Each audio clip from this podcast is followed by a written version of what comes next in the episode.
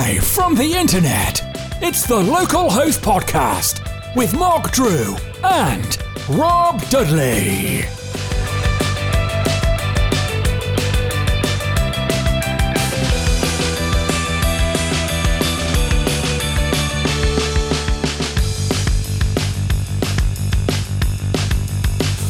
Hello from the internet, and welcome to episode four of the Local Host Podcast, a podcast where we discuss everything and anything related to web development and surrounding topics. In this episode, we'll be talking about working for the man and handling the responsibility of going it alone. I'm Rob Dudley, and I've contracted the services of Mark Drew, who will hopefully be able to deliver on spec and on deadline all of the uh, required work that goes into the Local Host Podcast. Hello, Rob. How are you doing? Hi, Mark. I'm really well, thank you. How are you? I'm good. I'm enjoying sunny Greenwich. How's uh, sunny Jersey? Uh, sunny. It is very sunny. I mean, this is exactly the kind of day when you want to be sat inside recording. Well, it's perfect. It's a perfect Yeah. day for sitting inside recording. so we're going to get on the job today. We're going to talk about everything to do with working and a variety of ways that we work, aren't we? Um, but We I, are. But I think um, before we get into the show, I think we should do a full disclosure bit.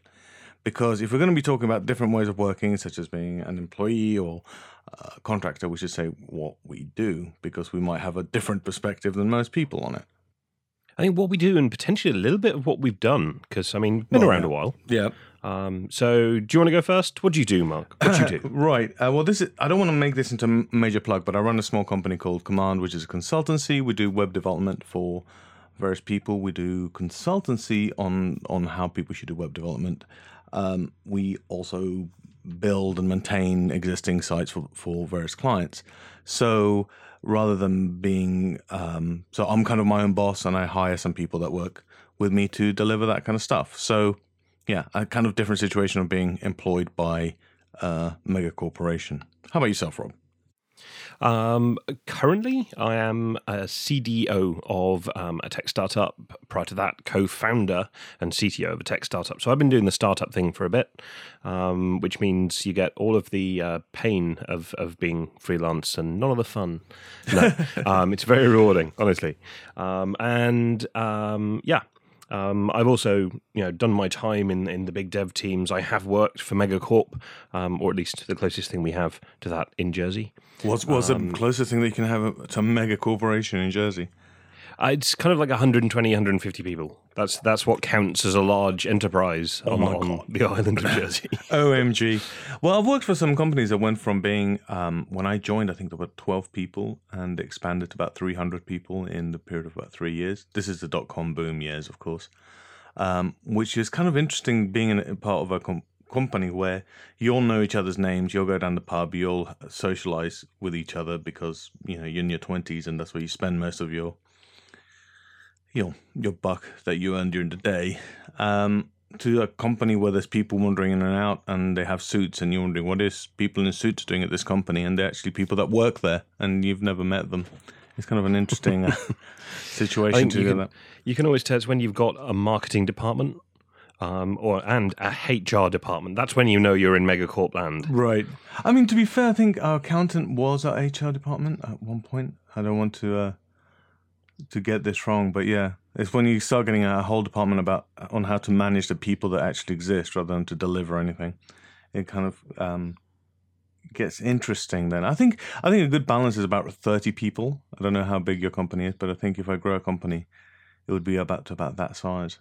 I think that's a good balance. Maybe the, the, the listeners can tell us whether they whether they work for a company with about thirty people, if that's the right social makeup. I think we'll probably get into this again in a, a little bit, but um, I think it's more you can have the biggest company in the world. It's all about team size. Right. That's what what makes the real difference. Um, and I'd stick to is it is it Bezos? Is two pizza? What? Really? Yeah, you must have heard this. The two No. pizza team. Uh, the, any team that's larger than can be fed comfortably with two large pizzas is too big. Have you seen the pizzas in New York? They're massive. I mean, that's a huge team. It's like if you get your your little Domino's around here, that feeds me. You know. one of those one of those little frozen ones you pop in the microwave. It's Right, like, yeah, right. That's, that's, That- that's a tiny- I think I'm going to eat both of those. Yeah. You can imagine his confusion when it comes to like really small two man teams. Like, well, you said pizza. Yeah. And he wasn't very hungry anyway. Yeah, yeah. Um, but so yeah, so so that's a good thing about working for the man, right? Having a good, good, good sized team, social team. So let, let's talk about the. So what do we mean by working for the man? I mean, it's or woman. I mean, by the way, you can work for for that, that was a capital T, capital, capital M, um, Johnny Cash reference, I think. Maybe. But Um, so well, let- basically, we're talking about working for a large ish organization, right? This is, uh, to be honest, where a lot of people will start potentially their their careers. They'll they'll go into a, a larger organization. Uh, you have a manager, and it's possible that he or she has a manager, and there's people at the top who you see floating around but never really engage with. Um, so it's it's about being an employee.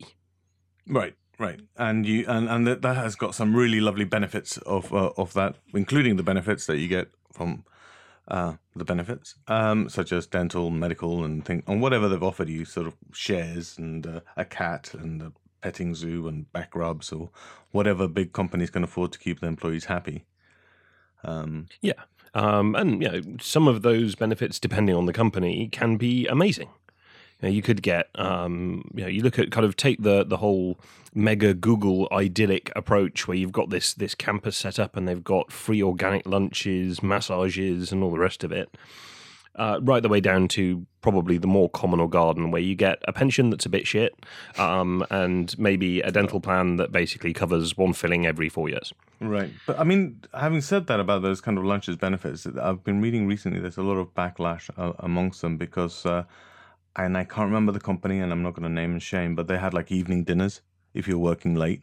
But now it became a thing that basically that's going being exclusive because that benefit can only be given to people that have to stay back and not see their families. And there's a bit of a backlash against this overworking in the States. Um, but yeah, so that is a benefit. You get your free food, your organic food, your canteens, which means that you don't ever leave your office and you uh, you always you know make sure that you're not too far from your desk. But having said that, compared to London, which in my experience has been, yeah, you go around the corner and get your your floppy sandwich and you go back to your desk to to to eat it in like a space of 20 minutes. And then uh, yeah no organic lunches for me in my experience anyway Maybe you need to go and you know get a get a proper job. I don't think I'm employable anymore. Um, so yeah, so the other pro- pros apart from organic uh, lunches are kind of regular wages, right? So you know that at the end of the month you're going to get whatever money that you know that all your taxes are going to be paid. That you can, you know, hand on heart, go to the taxman at the end of the year and going, all I have earned is what this company has given me, and they sorted out the tax. So bugger off, Mister Taxman. Yeah. Uh, and it's it's handled for you. You get all of your national insurance. Everything is kind of dealt with, right? So, but Right. the rub that salary, that wage, is it realistically going to be as much as you could earn if you were freelance? Probably not. I mean, th- there's a balance to this because having looked at, at the a little bit about the mathematics about this, I don't want to go in there. You might earn, let's say, fifty thousand pounds from a company or whatever, but the company is actually paying about sixty thousand pounds for you because they put the taxes and they put the money aside for your holidays and and everything else. So, you in in theory, even though you don't see that, that's how much you cost, right? As a Yep. as a resource. So you could possibly earn that. So whenever you ask, oh, I want to earn this because it looks good for me, selfish, selfish, selfish, the company says, all right, we have to give that plus anything else. Plus, I don't know if they treat you like furniture plus depreciation or whatever of your skills. It's been five years, Mark. I'm afraid we've had to write you off. Yeah. Uh, but actually, that's another thing. You often get, you know, um, equipment provided and what have you as part of right, this kind of role. Yeah. So, and depending on the on the company, that can either be good equipment or it can be like this three eight six PC that they just give to the new guy every time. Um, I've noticed that's actually ninety five. Right. I think I think that's been a, a massive benefit for some companies because as a developer, you want to, to have the good kit, and the good kit doesn't cost that much in comparison to the rest of your wages, right? So, you, so being giving someone like I know I'm going to get like abuse about this. Let's say a brand new Mac MacBook Pro compared to uh, that old 386 can be seen as a greater benefit than it is in cost, right? Yeah. And the thing is, you've got them tied in. You know that they're happy, they're productive, they've got the machine they want. Um, and it's it goes to things like you know some of the companies I've I'm aware of um, offer quite a generous hardware package. Right. Not Hammer. a phrase I thought I'd be Yeah, saying yeah, at this uh, time on a Saturday morning. Right. A, a nice Um, hammer. Uh, uh, uh, you know, screwdriver. Well, no, but you get the Yeah. state of the art laptop, you get the nice, you know, latest shiny smartphone, uh, and they're flexible. They'll let you kind of choose and what have you. But often, realistically, this is an upfront spend of what three, four grand. right. Um, but yeah, like you say, in the in the the general scheme of things, that's a fraction of what they're going to be paying you anyway. So it makes sense to make sure that you're a happy little camper. Right. I I mean, there's the different um, incentives that they can make um, from back rubs on, on, I mean, massages because obviously you're sitting crouched like like a crow over your desk, coding away all all day. Uh, but of course, the other one is holidays, right? So you know that you can get, you know, as part of your deal, you get 20 or 25 days. I'm sorry, Americans, you we get quite a lot of holiday in this in the well rest of the world. Really, it's just you guys. Sorry. Yeah, yeah, we we we appreciate the need to be able to kind of go away for more than a, A week. long weekend. Right. Um, and you get other benefits, and of course, the, the big one I think now in as time goes on is the social element, right? Because normally when you work for a big company, normally I'm just saying this is there are there are um, exceptions to the rule, but you are working in a in an office, right? Uh, you are Yeah. working with other people, and you get that social element, which as social creatures is kind of also a benefit. Yeah, so going out, you know, whether it's uh, going out with the rest of the company or even just with the rest of your team, um, they're often potentially subsidised, which is always nice. Get a few beers in, in on on on the man, uh, and even if they aren't, it's uh, it's just a really useful social element to working that you can actually go and socialise. And again, we have to balance it. You don't want to be spending all the time with the people you work with. But I know certainly in uh, when I was kind of getting started, uh, and for a lot of people, I think this is still true. A large portion of their ongoing social circle and expansion of their social circle comes from work. Right. You know, the the friends that they make that they keep. One of my my oldest friends who um, um, I have over here. Um, we met when I was I was temping. You know, fair enough. That job didn't stick around, but that friendship absolutely has. right. Um, so it's it's definitely something that needs to be factored in. I think when you're balancing off the fact that you get to work with people. The opposite is also true. You will also have to work with some people that you just don't like. Mm, and you have no option because it's like I don't want to work with them. Well, how about getting another job, right? And you're like, yeah, well, you know, um, Um, so you have to be you have to kind of yeah you you get quite good at dealing with the uh, the malodorous guy from accounting. um, or any other department. We're not hitting on accounting. it's normally no no we're not we're not. I mean, the other side of it is that a lot of companies have to um, expand your skill set. As we talked last time, how do you become a good developer? Uh, the company has to, or generally does, do training. And even if it's not training, you're learning from other people around you. So hopefully, you're not the smartest guy in the room. Hopefully, there's other smarter people around you, like in the immediate vicinity, that you can leech information from and and and knowledge and improve yourself as well. Which if you're not working for a big company or if you're not working for a medium sized company, you're not getting, right?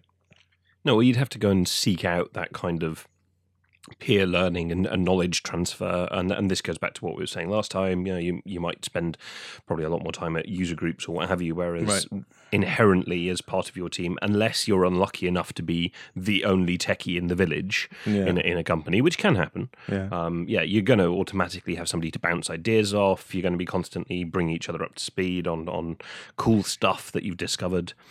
Um, and yeah, But there's a flip side to all this, though, I've got to say. So, for, you know, we say that we have holidays, right? But those are controlled in a way by the company because if you go, oh, I've got to go over, I've got to change, I have kids and I need to go away on Easter holiday. Well, there's a project on. You you had to you know book it off six weeks in advance or 8 weeks in advance. Uh, the other one is that your hours are controlled. I used to have a very open contract, which is like you should be in the office in working hours. And some companies are changing that a little bit say, hey, here are the core hours. But I was present when a company changed that to say you have to be here from nine till six. Uh, and it was a media company that people used to used to work late to get stuff done, but then they'll come in a little bit late because well they'd been there till the night nine o'clock, the, you know, or ten o'clock the previous evening. The moment the company changed that policy, suddenly I noticed a massive change in the attitudes of people. They were like, okay, fine. If I have to be here at nine, then I'm only I'm going to leave exactly at six on the dot, and I thought it was a very detrimental thing to the company. But that's what happens: is the company saying you you have to be here at this time, and we'll tell you off. We might fire you if you're not here at this time. Which This is it, and, and the HR department's now starting to get involved, and, and maybe somebody will start, you know, some kind of punch in, punch out system. It's the, the beginning of the end, in my view. right, Um, but at the same time, you know, flip it on its head. Um, uh, we're going to be doing a lot of balancing, I think, in this in this episode. You know, the company does need to make sure that they've got cover, that there's Right. people there to answer the phones, and it's it's almost easier to say, well, hang on a minute, those those guys over there with the nice computers, they get to rock in whenever they want, and and because we're here in in customer service, we have to be here at eight thirty. yeah. Um, the it's problem often is easier that- just to level it out. Yeah, but the problem is that people in customer service don't see it. We're going to go, well, like the phone line's open from nine to five, and I'm afraid no one one's here to take your call at five o'clock, right? But then there's a designer there still working, getting that PowerPoint presentation done for the CEO for the next for his big presentation the next day till ten o'clock at night. But no one sees that because they're down the pub, uh, drinking the social money, right? Yeah, and I think that it it's different for different types of company. It's different for different organisations. There's been quite a big push that I've witnessed f- towards this concept of like flexible time, and you can here are the core hours and what have you. The bigger thing for me has always been holiday. Um, The fact that, as as we'll we'll talk about, um, if you are master of your own destiny, you can be like, you know what, it's a nice day today. I'm just going to get up and go to the beach. You don't have that if you're working for somebody, if you're employed. Or if you and live it in may London, well be. Sorry? or if you live in London, we don't have a beach. We're There's not Brighton. It isn't Oh, Brighton true, like 30 minutes on the train or something? yeah. Um, see, I know point. things. you have a podcast that is knowing things and being drunk. No, no, no. We're not plugging the podcast again. Um, we do. It's amazing. Yeah. But anyway, um, whereas, and uh, yeah, the other thing that you'll often find is you're restricted by other people's actions. It's like, okay, well, um, I want to go on holiday in July. I want to take a week off because it's my birthday. Hmm. Um, it's like, oh no, you can't. Why not? Because Steve and Amy are already off. Yeah, Son of a bitch, Steve. yeah, exactly. Um, but that's it. That's the reality of it. You know, you, you just have to kind of play within the rules. I mean, and even if you're a contractor or or run your own company, you have to make sure that you have some kind of cover, right? So, so you we're not we're always like selling our our time or or you know our, our efforts to to do this. So, Yeah. um, I think others others there's other downsides for companies that I I think are not quite obvious. Um, and I wanted to do an episode. Maybe we should do an episode about open source. And this is where I was getting this from. Is that the IP? eh, oh no, maybe we, we won't do an open source. No, uh, that was my. That would be amazing face. Sorry, facial expressions on a podcast work Yeah. beautifully well.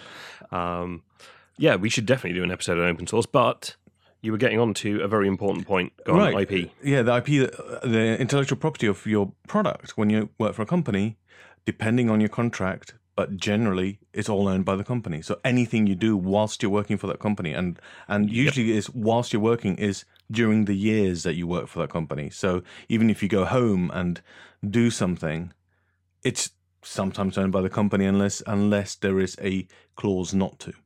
Uh, as- This is a huge thing, and I've I've I've had to do this for the past two employment contracts I've signed, which are to basically get exclusions added for open source projects uh, and a couple of other bits and pieces. Um, not least of which, because frankly, I mean, they could try and claim that they own WordPress because I contributed some documentation one time. Yeah. Uh, I don't think that's going to fly very well. But at the same time, this is the one thing that, and it, again, companies do it because it's really easy just to put in this catch-all clause into the contract, um, and they do need to protect themselves. They want to make sure that they own anything that you create. Uh, but the one area of employment that sticks in my craw um, is the really, really heavy-handed IP grab clauses, where it's like we own everything you make. right. You want to have kids? We own them. Um, Well, they're intellectual property, right? It's intellectual property that's inside those kids, not the kids themselves, right? yeah, um, maybe. Um, so yeah, um, the nice thing is that I've always found that most companies that's the one area where they kind of go completely nuclear out of the box, right? Right. We own everything. It's the one area where they're normally happy to have a conversation about. Okay, we can probably work around this. Yeah. Use the word deal breaker when you're talking to them, um, and they'll probably rework it. If they won't. You have to ask yourself: Is that the kind of company you really want to work for? Right, because uh, as as a we talked about this uh, in the previous podcast, and the people that you kind of want are the are the people that are interested in technology, that are doing open source projects, that are doing those things.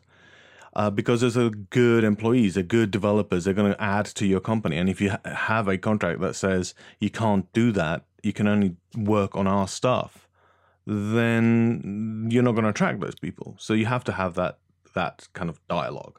Um, but this is also a warning for open source companies that what they have to do is have a contributor agreement that actually because a problem comes in if you want to change licensing for an open source project from MIT to Apache or whatever whatever the the, the, the change is it means that you have to go and see that all the contributions have been made have been made with even if it was you Rob doing it let's say WordPress wanted to change it and you've done that contribution, then they realize, oh, he was working for X company. We now have to go and get their permission to change our license, unless you've signed a, a contributor agreement saying that you're provide you're giving away the the uh, intellectual property. And you making have- sure that you can do that. That's Yeah. the thing, because contractually, potentially, I can't. right, exactly. Um, you know, so it's it's a minefield, right? Um, and it's just one of those things to be aware of. As it's very easy when you're starting out, just to be like, yeah, you know what, I don't care. They can have it, or eh, they'll never use it. You have to think every successful product, platform, or service has started somewhere by Yeah. somebody. Yeah. And do you really want to take the chance that that amazing idea that you have is not necessarily yours or is going to be complicated or even stifled because you didn't read through and request an amendment to your, your IP clause? Yeah, you should always look into that. I think uh, this is such an important thing, maybe for me because I'm, I'm into open source software um, and have a background in it. That you go, well, intellectual property is very important. Who owns your product? Um, as freelancers, and I think uh, external service providers, you can decide that because that's part of the contract that you're saying. So, for example, if you went to a company and they want you to build you to build them a site, you build them a site, but say, hey, but the framework that I use to build the site, uh, the JavaScript framework or the whatever framework, I'm keeping that. You paid me to do build this, but you actually didn't pay me to build this. You paid me to build the site, which is what the framework did. So you can, as an example, um, um, so you can own that IP, but as a as an employee, you have to really read the contract, right? I'm not a lawyer, but read that contract. And going on, I think to the final point that I can think of a, a con of working for a big company is that the company decides the tech that you're using. If you're really in love with a certain tech, if you're like a Java developer, a ColdFusion developer, a PHP developer, or whatever, and the company for usually for frivolous reasons decides that they're going to change technology uh, usually it's because Microsoft have taken them out for lunch a lot, and now you're going to go into ASP.NET or something like that. It's been my experience.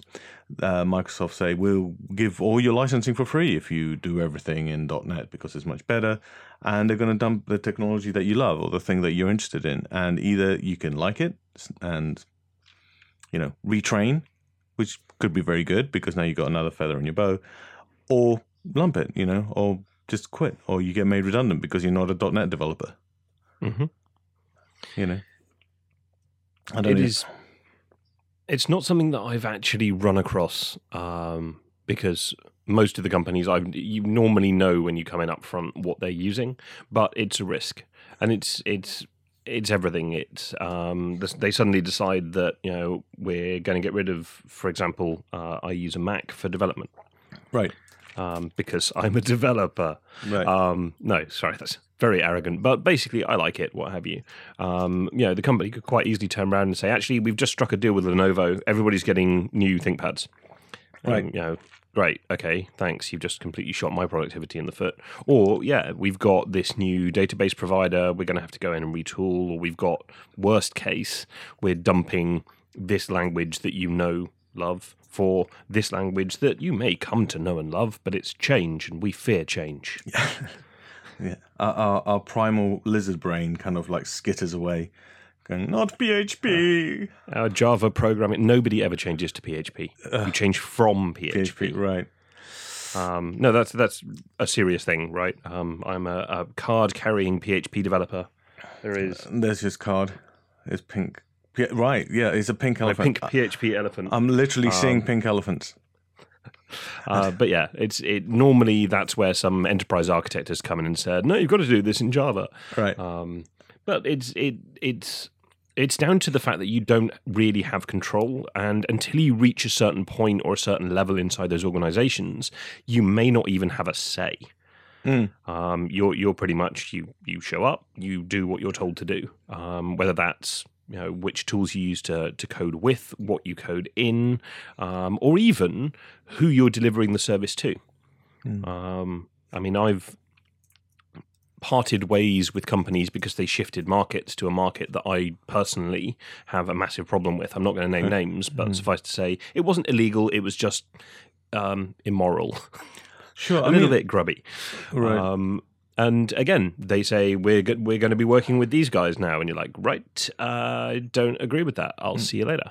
Uh, uh, a, an acquaintance of mine, I don't want to say what kind of relationship I have with them, had a uh, opportunity to work with a company, but they were very pro gun, an American Mm-hmm. company, and he didn't want to work with them. So he, he's able to choose that, right?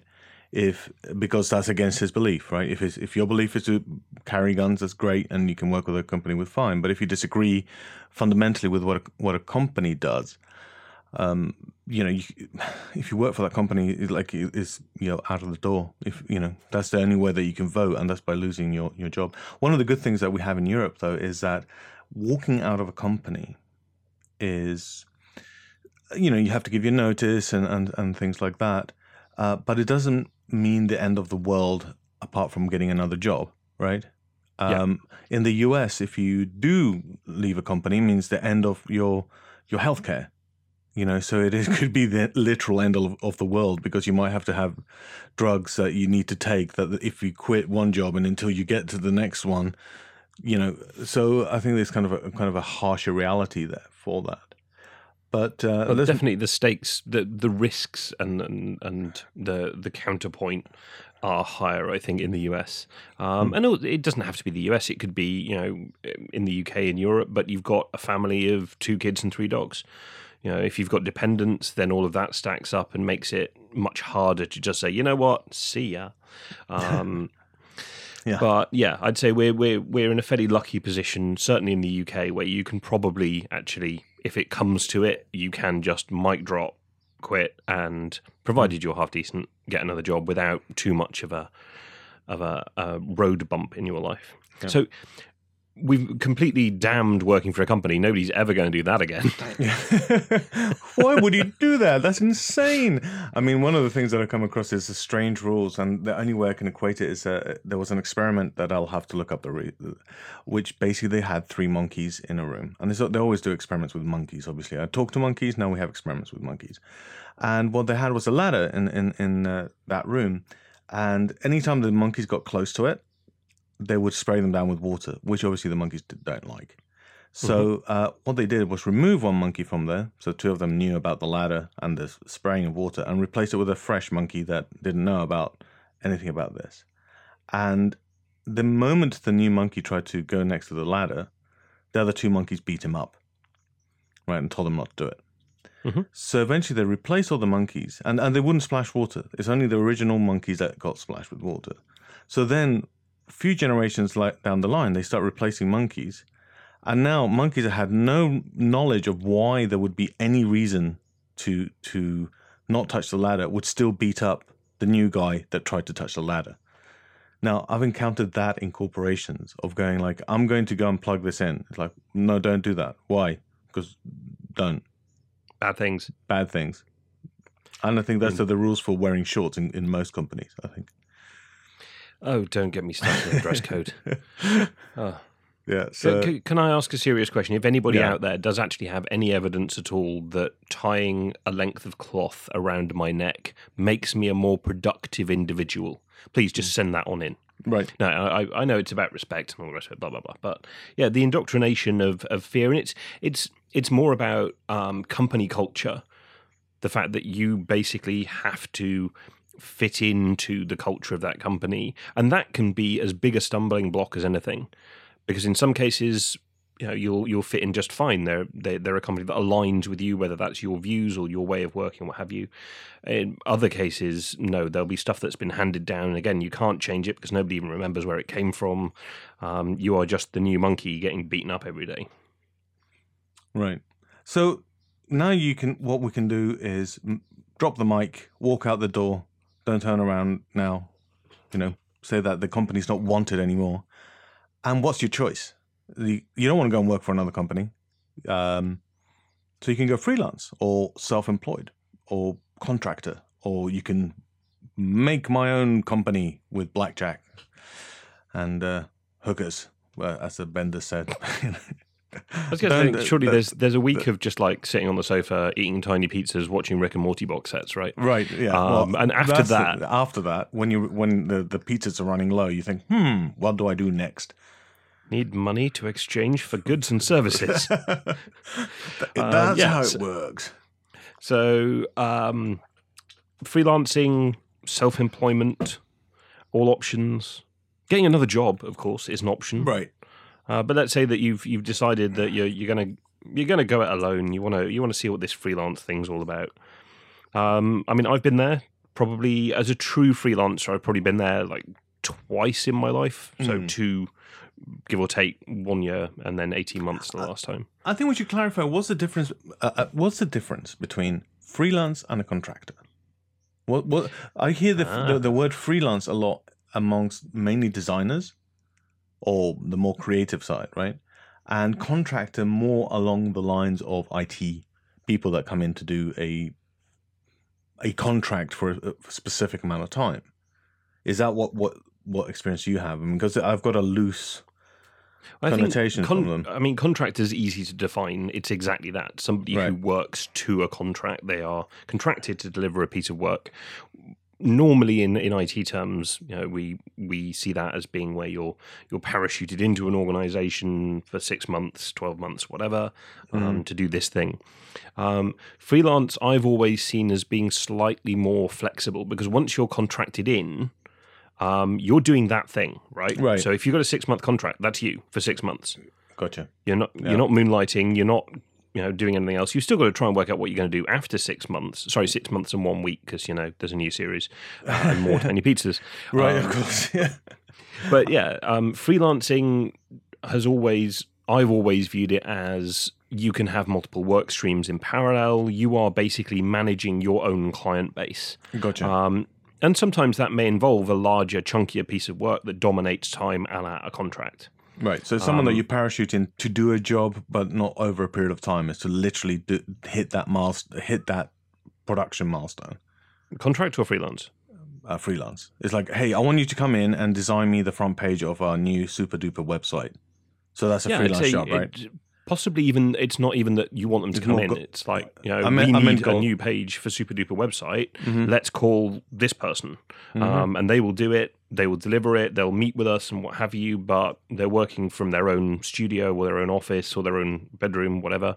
Um, and they may well have other stuff going on at the same time. We don't own their time exclusively. Mhm. Um, we just basically want the work done. So, and, and the, the situation with freelancers generally is that they're self-employed, right? So either I'm saying generally, but we'll move on to the other side, which means that uh, you don't have a company per se. You don't work under a brand. You don't have, but you just say, "I have earned this money, and Mr. Taxman, here's what I, what I earn, and this is some tax I'm meant to give you." Right? I've Yeah, never been, I've never been self-employed. Um, your, your common setup will be you're a sole trader. Um, Oh, yeah, that's the right. right term. Um, which means you're you're not part of a company. You haven't formed a company. You're just you working on your own. Um, but that does mean that you're responsible for absolutely everything. You've got to make sure you maintain all your own accounts, even though you're not a company, because you still have to pay your taxes. You've got to make sure your your social and national insurance element is that still a thing? That? National insurance. Yes. Yeah, good. Okay, cool. Yeah. It's just I haven't been in working in the UK for over a decade, right? No, So- that's how how- that's how we pay for our NHS until let's get away from politics. Yeah, let's- Very- let's move run very away quickly on. away from that. Um, Politics Hour with Mark and Rob. No, no. Uh, that, that that'll be the most bleeped episode ever. It'll be like you know when you have to Yeah. say, uh, "Is this podcast explicit?" And we'll be like, "Yep, hundred percent." Yeah. There- There is not there is not a button or a category for how explicit this podcast is going to get if we start talking politics. So um, you're a sole trader. You're doing all of your taxes and accounting, and basically you've got all of the the same responsibilities as running a large company near as damn it, um, but it's all you. Right, and and the problem with that is that the that you're liable for everything, and this is why you create a company, because then you can Oh. limit the liability. Right, I mean you can get insurance that you can pay for the liability, but there is no no cap of actual liability, and that liability is actually you, because you are the prov- provider. Well, this is um, the the We're common thing that you see, right? Uh, yeah. By the way, nothing in this podcast constitutes legal advice, and I'd be a bit worried if you thought it did. Yeah. Um, but but it's much a, better places common, to get uh, legal advice from than us. Try a lawyer Right. or solicitor. Um, it's a common next step, though. You've gone freelance, and then actually you form your kind of limited company uh, for a whole bunch of different reasons. Um, and it might still just be you, and you might still be working out of your your little second bedroom or your your nice little studio somewhere. But there is now a a, a limited company surrounding it, which makes some of it more complicated, and it it costs a bit of money, but it also affords a lot of different types of protection. Yeah. And it gives you a lot more flexibility because it means that you could potentially contract bits of work out if you Mm. wanted to, and and you know you get this more more structured organization to Mm. it. There's also another a, a small side that you have to be kind of careful as a freelancer, is that your behavior to the to the taxman cannot look like you are basically an employee on the cheap. Yeah. Right. So if you work working freelance, and I'm doing air quotes, which you can't see, for the same company, doing a nine to five job for a year, but not you know, but just for yourself, the the the taxman's going to start going. "Uh, wait a minute, this is this uh, this is an employee by any other name, and why are you not paying paying paye? Why are you not giving this guy insurance? You know, it's not a.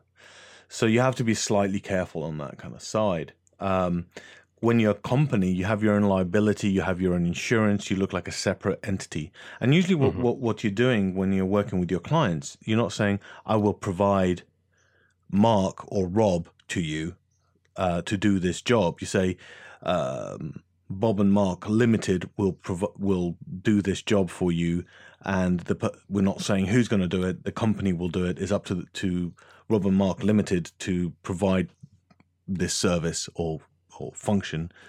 Um, so it separates the person from from the delivery of, of the service.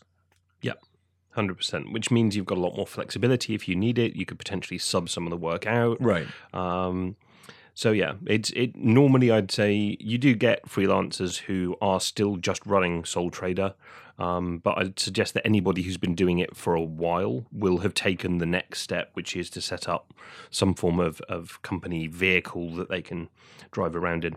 Um, I, and- I like I like the idea of a company vehicle that you drive around in. What is that? A four x four? Yeah. um, yeah, and there are there are services in the UK as well, right? That let um, they let you do this quite easily. So there's uh, what do they call them? Umbrella yeah, company services. I, I use umbrella companies. They were, they were pretty good. The only problem with, with umbrella companies is you get this uh, trifecta of payment, which essentially becomes that you have a usually a recruiter, and we haven't touched on recruiters yet, who becomes your agent into the company. So the company pays a recruiter, the recruiter pays a, the umbrella company, and the umbrella company pays you. So what before was, for example, if you started working at at a company, a month later you'd send them your invoice, which the company would obviously now wait 30 days to pay it. Now you have to, after that 30 days, which is two months since you've actually, or 60 days since you've started um, working, uh, it now goes, the agent's got the money who now waits for the umbrella company to get it, and eventually the umbrella company gets it and pays you as if you were an employee. So an umbrella company is essentially um, you're working for a company that doesn't care the hours or the jobs you do. They just handle the money and pay you and pay your taxes. Uh, that is a quite a really good way when you're starting out in in, in a in a way if you have the patience. And um, contractors realistically could also do the same thing, right? Not not umbrella companies. They could kind of you could be a contractor as a, a limited company, but that tends to be less common. Um, I mean, I have to be a bit really? careful because contracting in this example is the one that I've not done. Right. I, I mean, I have done it. I mean, essentially, it's you, you are a limited company. You're contracted by another company for a period of three months, generally, or six months, depending how long the project is, and they renew that contract mm, happily or for another month, depending what you're there to do a job. Um, and it is that thing that you have to be a company. You have to be uh, protected. So this is why a lot of contractors have got actual limited companies. Uh, and when I say protected, you have to have public liability insurance because in case you screw up, the company that you're working for will, uh, you know, will will um, sue you, and you have to have that that protection in place. Um, and also, like if they're going to sue you to to oblivion, you have a, li- a liability that goes to the company, not to you. So you're not going to lose your house. You're going to lose your company. You can that company can be made bankrupt, but they're not going to come after you as a director. They're not going to Yeah. they're not going to go and take your your your kid away because it's their intellectual property or whatever the the, the penalty they're going to do. Uh, so that's the good protection. That's that's why it's also good shield rather than an umbrella. There you go. We can have something for your for your head and want something in front of you. You're going to need a bigger company vehicle to get shields and umbrellas in there as well. Yeah. Um, yeah. Um, so I suppose, I mean, the obvious pros, the obvious benefits to being freelance, um, it's flexibility, right? You can Right. work when you want, except you can't because you still have to get the job done. But it does mean that you can work by and large from where you want. Um, if you wanted to, to say pop over to uh, Florence, Italy for the weekend, um, you can just do that. Chuck your laptop in the bag and enjoy delivering some work from uh, a nice little cafe overlooking the Uffizi Gallery. I don't know. That Um, sounds that sounds lovely. I mean, I might go yeah. to a Jersey or something. That's really lovely. Yeah, and even even if you're you're you're not going halfway across Europe on some strange art quest, um, it might well be that a day like today you think, well, actually, I want to get out of my little my little second bedroom. I'm going to go and head down to a nice little cafe and do some work there, and that's all completely fine. Right. Um, you can, if you're you're um, like me, you can work until one two a.m. Um, or if you're like other people, you can get up at five a.m. and crack on, and nobody cares Right. because they just want the work done and delivered. Which I think is, an, you know, um, and uh, full disclosure, this is what we kind of do. We because we've got clients all around the world. It doesn't matter what time I'm working from, right? So I can set my schedule uh, as long as we're delivering results, which is brilliant, right? Uh, I think is brilliant. Um, the the good sides is like you know of, of running your own company is like it's up to you you decide on on what to do. Of course the downside is it's up to you.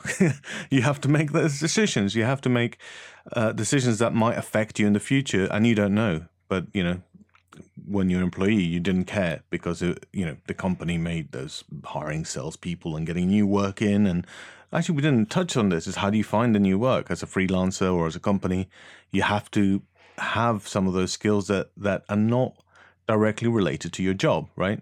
I'm not and i'm not going to make a crass generalization on developers or or the social skills but i'm just about to.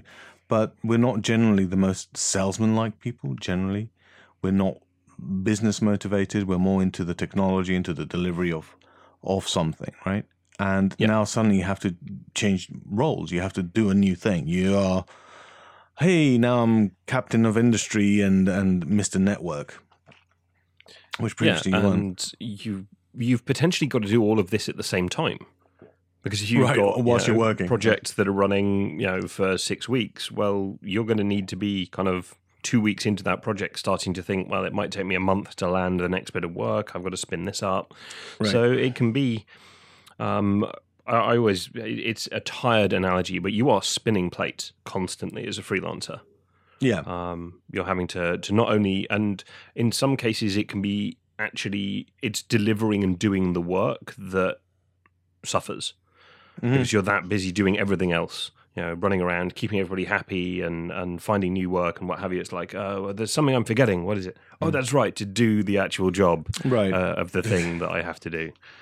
And also- and those are- not, Uh, and those overheads that you forget about because you go, oh Yep. yes, I'm going to be doing this. But if you're thinking, uh, you know, that money for that I'm charging as a freelancer should also cover that week that I'm eating uh, pizza and watching Rick and Morty and getting new work. Mhm. Right, that's that's what it should be covering, and this is why they're slightly more expensive. And companies don't get that. They go, "Well, I'll pay X amount for an employee. Well, I'm paying X plus ten for a freelancer," because you actually have to.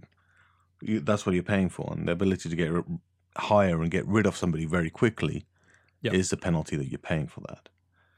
Um, what else? So there's some other good things that I remember um, about being a company. Oh yes, is uh, the ability to actually hire other people. And here's the thing that we're talking about not being very good at you know sales, for example. But now what you can do is actually go and hire somebody to do the sales. You can now the circle is complete. I can now hire a freelancer to come and give me those sales. You know, do the things that I'm not good at. You can now the same way that you hire an accountant to do your taxes because you have to hire an accountant to do your taxes. That any moment that you're doing freelance or company stuff, you know, you hire people that do stuff better than you. Yeah and you've got the flexibility to do that.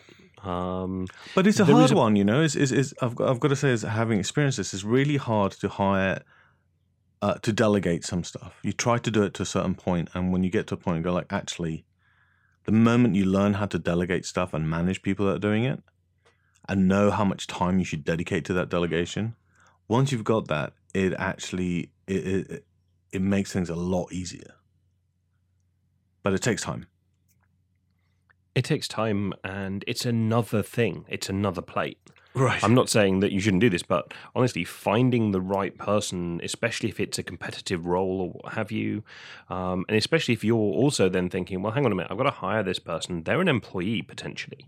hmm Um, or I want somebody freelance, but they're going to want some kind of retainer. It's like, can I afford to do this? Do I have enough long term cash flow? And I've got to interview a whole bunch of people, and that's yet another thing that I'm doing. So it is amazing. It's a next step. It's an amazing thing that you can do. Mm. But a lot of the time, you'll be sat there. It's another thing to worry about.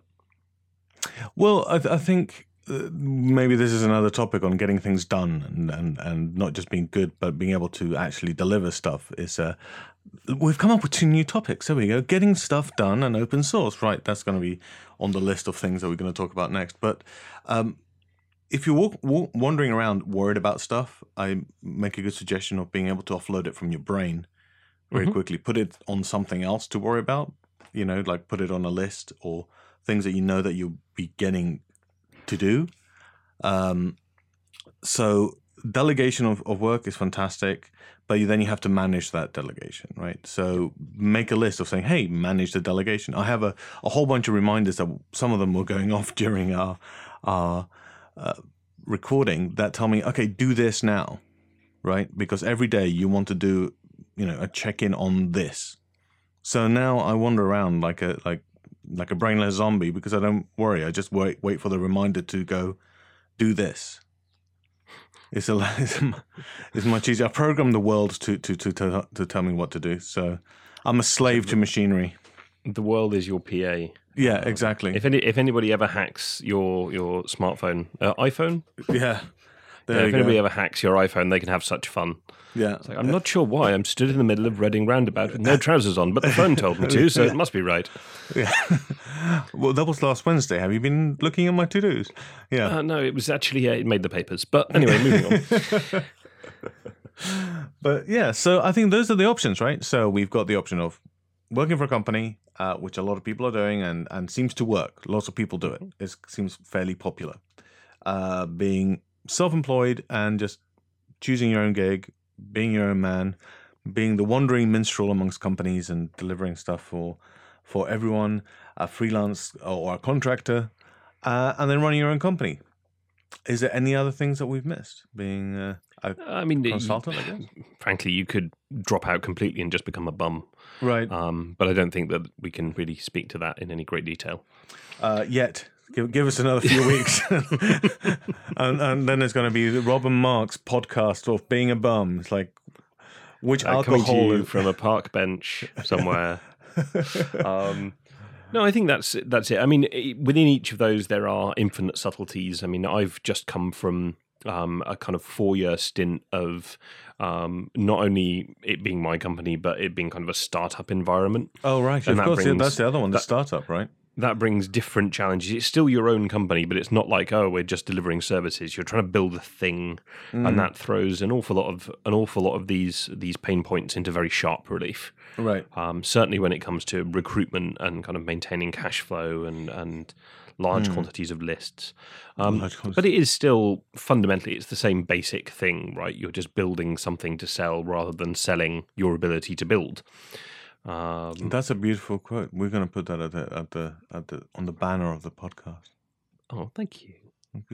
Um, unfortunately, the IP belongs to the company I currently work for, so Right. Okay. no, fine. it doesn't. Um, Yeah. yeah, anything you come um, up, anything you say belongs to the company you work for.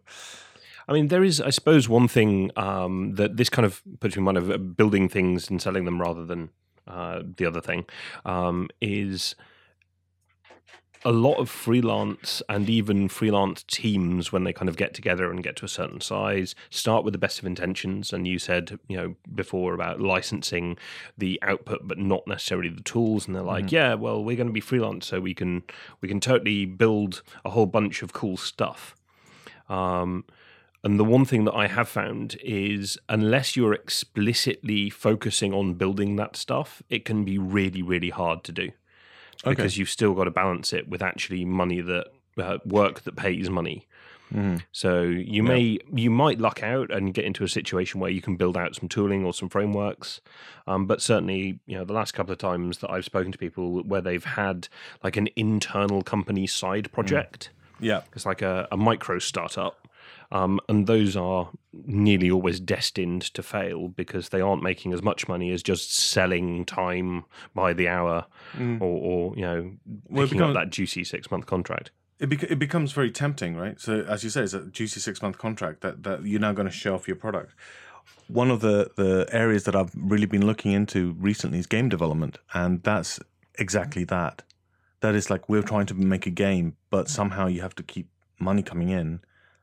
And you don't want to shove that because that's the whole goal of of you having a, a indie game studio, right? Is to deliver that, is to make that game. So I've been trying to learn more about the patterns of, of how indie game studios get their funding before a publisher comes in and rescues them or lends them some money to to publish their game. A lot of the stuff that has come out of that is, for example, some game studios do uh, architectural uh, uh, previs or visualization of, of buildings and things like that that I never realized. They're obviously hand in hand, but I never realized that that you'd be doing that and also helping other game de- development companies. So they freelance on another get on a bigger game, and then come back to do their own game, right? But I can see that the temptation of like, wow, I've just done freelance on this game. Um, I'm earning the big bucks, you know, but we now need to bring it back to the little indie dev, so that you can feed yourself ramen for the next two years to to get your product out of the way. But I, I guess that's the same with startup, right? Because you're focusing on the product, and you know, unless you get venture capital, which is much more common in the US. Well, that's that is another topic for a whole different uh, podcast. There you go. Three topics. um, uh, how I survived working for a VC funded startup. Um, I did Uh, survive. Just well, you're It was- here. It was, touch here. and go. awesome. Um, I've got a few little um, things. I don't know. You don't go to conferences, do you? I do. Um, I mean, okay. So, um, in in context, um, I was quite happily going to conferences, doing the whole thing. Then, um, yeah, four years worth of startup, um, and it's one of the first things that falls by the wayside. Right. um, because being in Jersey, it's not like I can just even in the UK just pop up a motorway. Um, it's a flight and a hotel. Um, yeah. I'm I'm kind of used to that though. But hey, yeah, it's just I suppose it's it's time and what have you and focus Right. and blah blah blah. So anyway, I basically haven't really been much of anywhere for about the past three years, which is going to change this year. I have every intention of returning um, and heading off to uh, to slightly more interesting places and meeting some new people.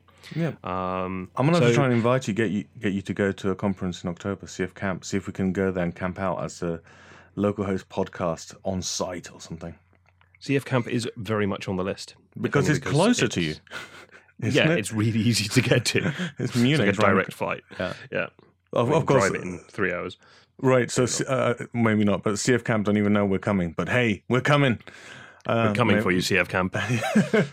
so I went to a really great little uh, conference uh, in Plymouth uh, last week. Yeah, um, week before last, which was fantastic. It was a one-day conference, but three interesting tracks. It was at the University of Plymouth. It's called the Future Sync Conference. Mhm. Um, had loads of great speakers. One of them, um, Christian Heilmann from uh, Microsoft, who's a fantastic speaker. He he did the keynote, but it had three tracks. One which was software design and development. Okay, we kind of know about that stuff. But the other one was education and entrepreneurship and business innovation.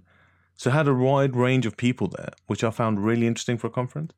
And the tech talks, I say the tech talks, the software development and, and design and development actually were really broad because you had people talking about um, agile, for example, then VR, like, and then um, various other things such as um, uh, color theory and in games. So it, it was beautiful, like wide range of stuff, and the students were also demonstrating um, all the game development skills right next to it.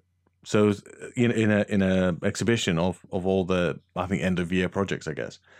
And it was like, wow, this is mind blowing. Instead of just sitting there talking about CSS or just sitting there talking about like very narrow focus, you know, laser narrow focus in technology, or which is what I'm used to about a, in a lot of conferences. It has such a breadth to it. So you're standing there next to educators that are trying to do STEM uh, in schools and trying to educate kids into getting into technology.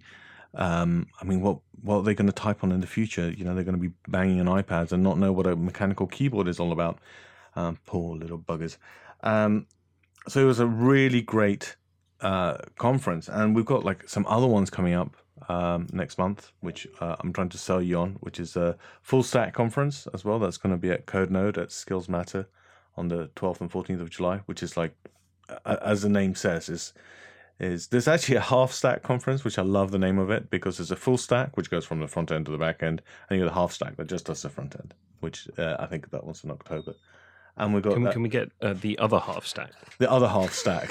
It deals with the back end. It's just that's it. yeah, yeah. We're just doing server and API. Server and API. Yeah, no, I mean, but there's plenty of those, right? So there's Yeah, yeah. Uh, CF Objective, I guess, uh, which is happening in DC, which got renamed from Dev Objective back to CF Objective, putting the ColdFusion back into development. It's happening in the 20th and 23rd of July.